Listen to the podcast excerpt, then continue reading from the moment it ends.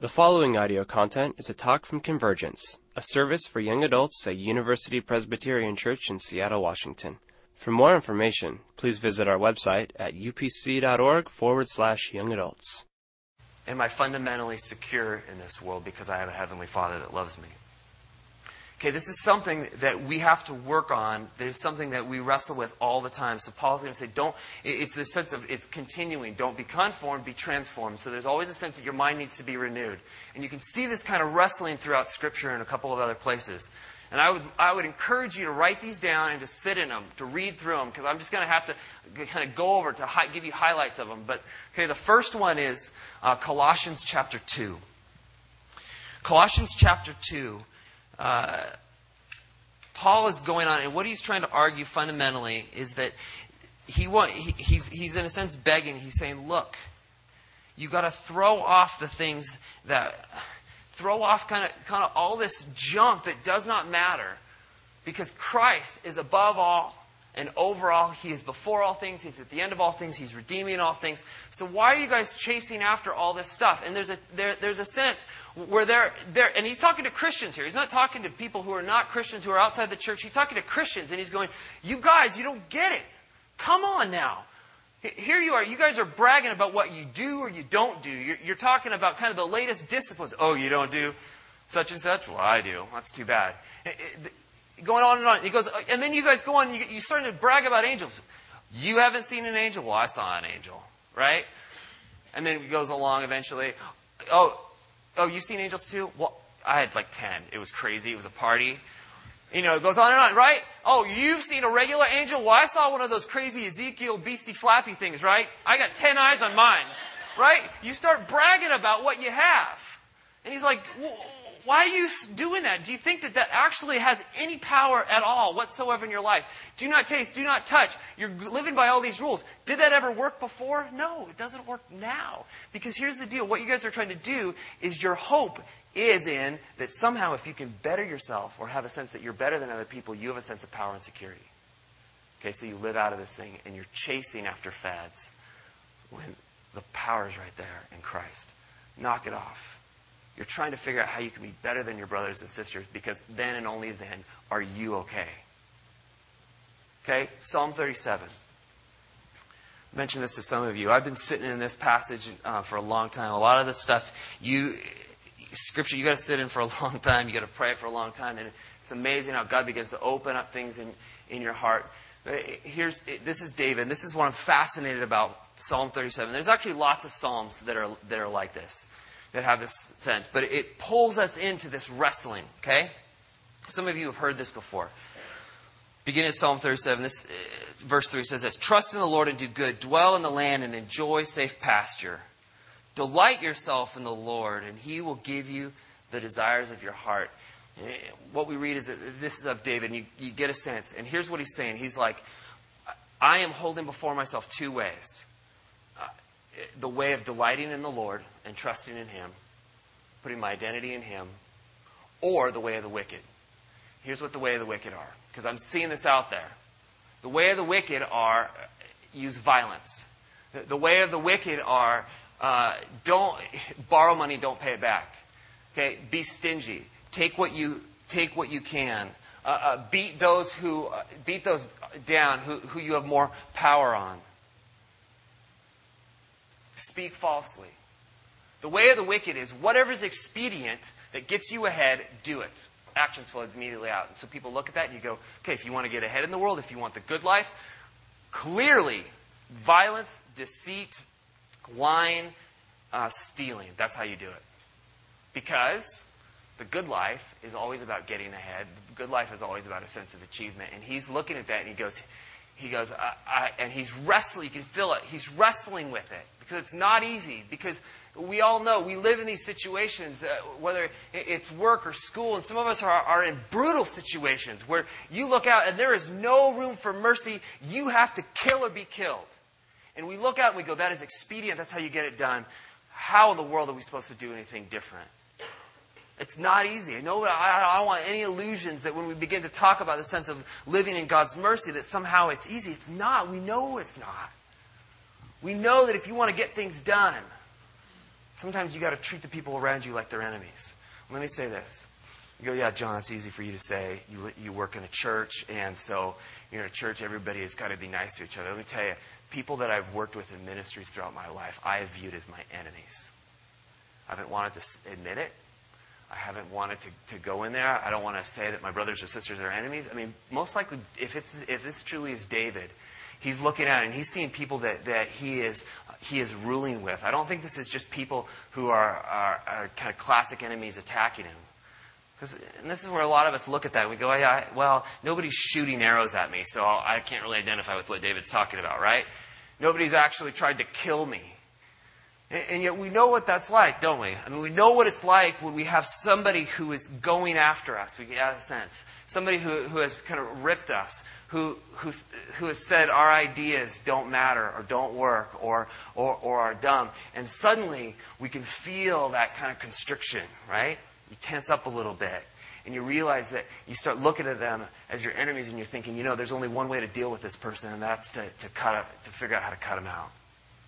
Brutalize them Get them out. Badmouth them. Get them back. Right? It happens in churches all the time. It happens in ministries all the time. And, and the question for me is when I begin to, I begin to, to sense this, and I, I still do. I still wrestle with this, you guys. I, I, I would say actually everybody. I mean, I, there's nobody that doesn't. You're fooling yourself if you think that, if you're going to pretend like you never have those feelings because it comes in and slowly begin to go, maybe I'm not valuable if I'm not somehow ahead of somebody. Or, or if they somehow take a shot at me and I don't hit them back, that somehow maybe I'm not as valuable, that maybe I'm not going to get ahead. Maybe that the good life is that I got to dominate. And the question for me always is, is to sit back in this and to say, how do I delight myself in the Lord so that my leadership, my influence, whatever that looks like in the world, is not based out of fear? Where are you operating out of fear? If I don't do this, eh, that's how, right? If I don't do this, I won't get. So we justify it. We, we baptize it. We spiritualize it. We can spiritualize horrible things. This happens in marriages all the time. I mean, you want to go a place where you into a place where you need mercy. Man, it's a marriage, right? It, it, there's so many little things. You go tit for tat. You get in that game, you're done. You are done. How do I operate out of a place where I can, I, I, don't operate from fear, but I operate from a place of security? I don't operate from a place of, I'm powerless and I think that this person is taking away my power. Fundamentally, that's a weak position versus a position in which God has given everything for me. I don't have to worry if I lose this or if I lose that or uh, if somebody takes a shot at me because I'm okay. My identity isn't wrapped up in the promotion, whatever else. No, by the way, mercy doesn't mean, though, that it doesn't mean that uh, you're a pushover. Mercy sometimes means that you actually have to look somebody in the eye and say a hard word. Okay, one more thing about mercy here, or one more thing about these words. Where these words actually get used is interesting because it, they're only used, the word for transformation is only used four times in the New Testament. It's used of Jesus when he is transfigured in front of the disciples and he glows. He goes up on the mountain, the clouds come down. Suddenly he's talking with a couple of prophets and he's glowing, and all the disciples are freaking out, right? Peter starts mumbling and saying stupid stuff like we all do when we get scared, right? He just started talking, talking, talking, talking, talking, talking. you know, there's a sense of Peter, shut up. I love you, shut up, right? Freaks him out. Okay, it's used of Jesus when he's transfigured. There's a sense that he's glowing. It's used in Romans, and what we're reading right here, and it's, and it's used in 2 Corinthians.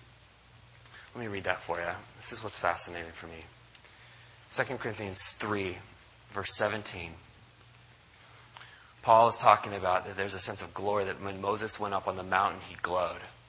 That, that when he was before in the presence of the Lord, he came down and he glowed, and it freaked people out back then too. And so he had a veil over his face. And so, but he's saying, you know what?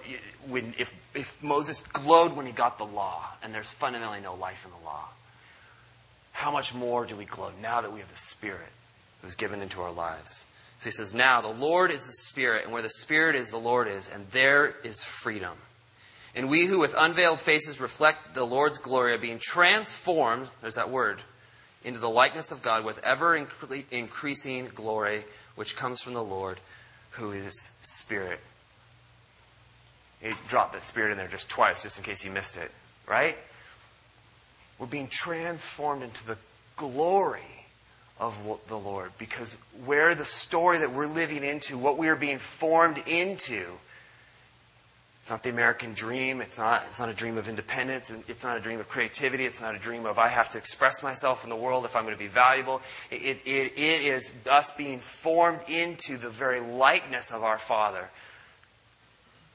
so that we begin to take on the glory, the sense of shine that He has. Use your imaginations with me a little bit. You ever been around those people? I think especially of old people. They're not very cool they don't do all the right kind of stuff, but there's a sense of glow about them. Right? There's a, a sense of lightness about them. There's a sense of freedom about them. Right? They seem to be kind of carefree. They usually kind of piss us off because we're like, seriously? Do you live in, in the world? You know, there's just a sense of freedom to them. My grandfather was like was one of those people. There's a sense that man, he went he went through horrible stuff in his life, and I've talked a little bit about that here before. He did not have an easy life, but there was a sense of generosity and grace, and he has every reason to be pissed and angry and bitter and tight with his money. Graceful and, gener- and generous. I don't know why. I don't know why. Unless there's something else going on here.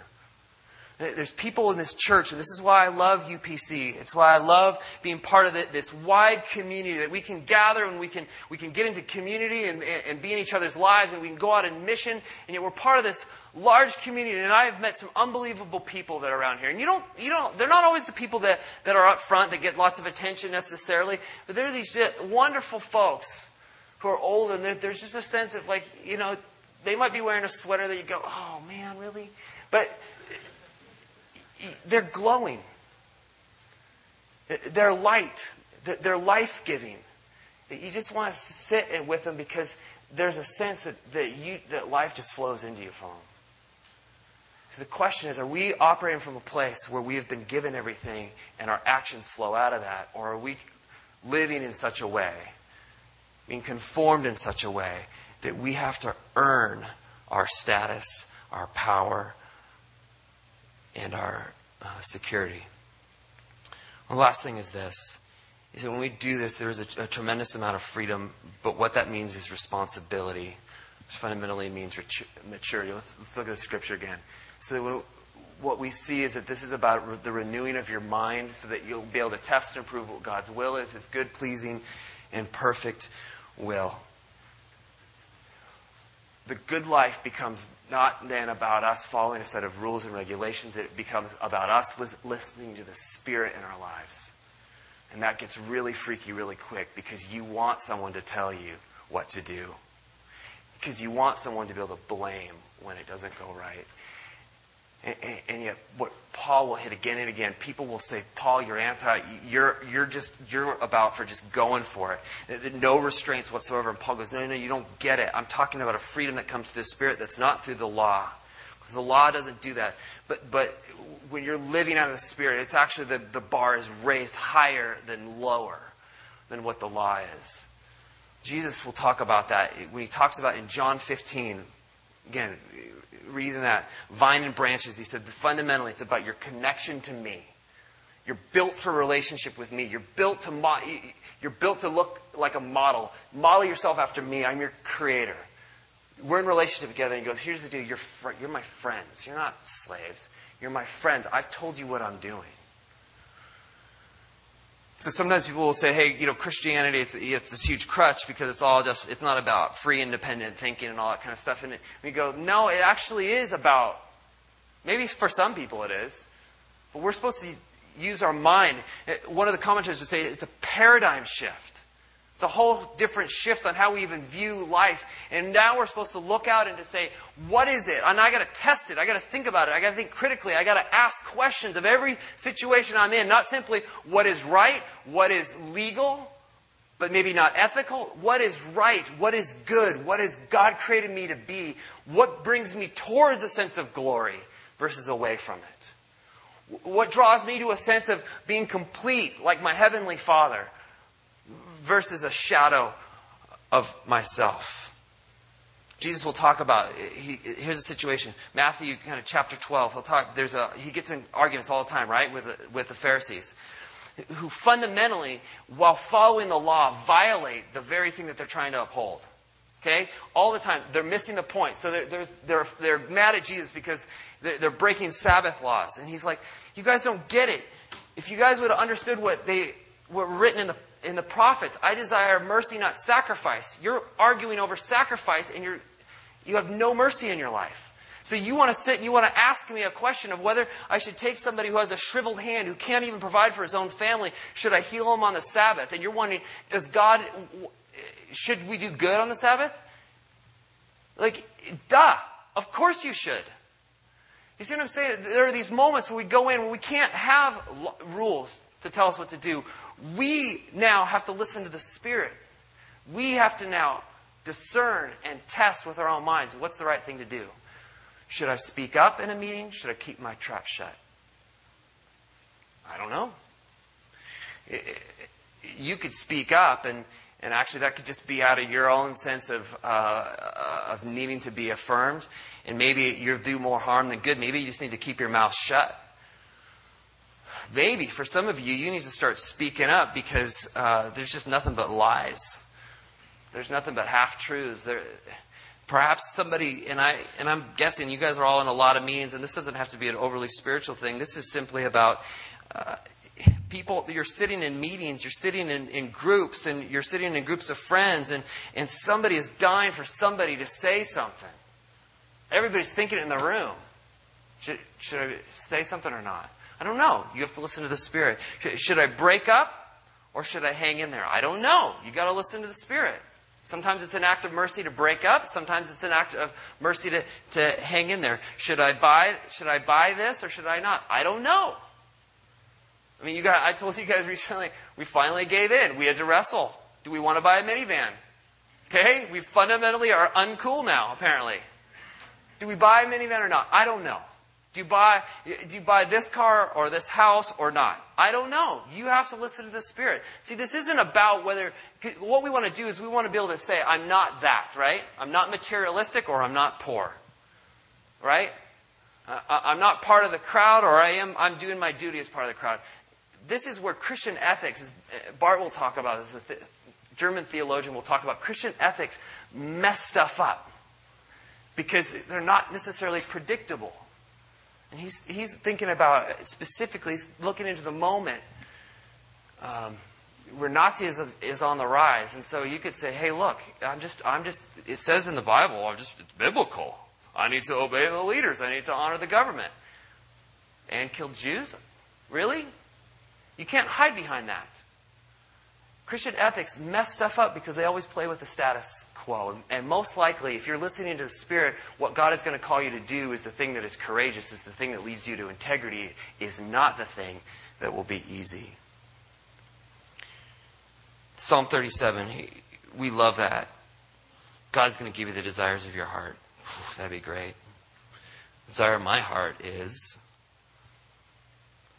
well, here's the promise that He'll make your righteousness shine like the dawn and the, just, and the justice of your cause like the noonday sun. What are you going to get?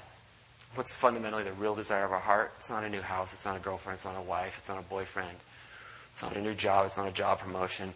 It's, that, it's to know that we've lived our life in such a way that we matter and that we've poured our life into something that's meaningful. We've made an impact. That's what David's saying. I don't know what you're going to get. You might get something, you might not. That's not the issue. God actually doesn't care about that. And fundamentally, you don't either. Really. You want to know am I becoming a person who is solid, who is beautiful, who is courageous? And I, am I pouring all my life into something that is going to, I'm going to want to flush down the toilet because I'm a miserable wreck and my family sucks in 20 years? Or have I poured my life into something that nobody's noticed and it matters? Here, you guys, here's the deal why I love this and what happens in this room is that we have the opportunity right now to be people who are revolutionaries. And I don't, I don't want to use that word a lot because it, it, You, revolution on the cheap, right? You can be a revolutionary but just by buying a product. We use it all the time. But revolutionaries in the sense that it's not going to, we're going to look very, very different. We're going to be in, in different uh, vocations, and yet revolutionaries because we are people who are fundamentally listen to the Spirit and seek what is good. People who are becoming righteous, who are living our lives in such a way of whether it makes headlines or not, that we're turning Seattle upside down. Because we're not doing what is right, we're doing what is good and what glorifies God. We're choosing the way of maturity versus the, the way of easy success. That's when we begin to turn things upside down. That's when you change your family. That's when you change your particular area of work. It's when you begin to change a neighborhood. That's what God wants us to do. So my question then for us to sit in, I'm going to have the worship team come up, say, what is it that you need to lay down? What's the it that you need to lay down? The thing that is begging for your attention, the thing in which there's anger attached to it, the thing in which there is a lack of peace, the thing in which there is an abundance of shame and guilt, the way in which you've come to faith, but you continue to prove, try to prove yourself to other people all the time because you're so afraid that they're going to see you for who you are and not want you. What is it? Lay it down. There's no power in it, there's no love in it.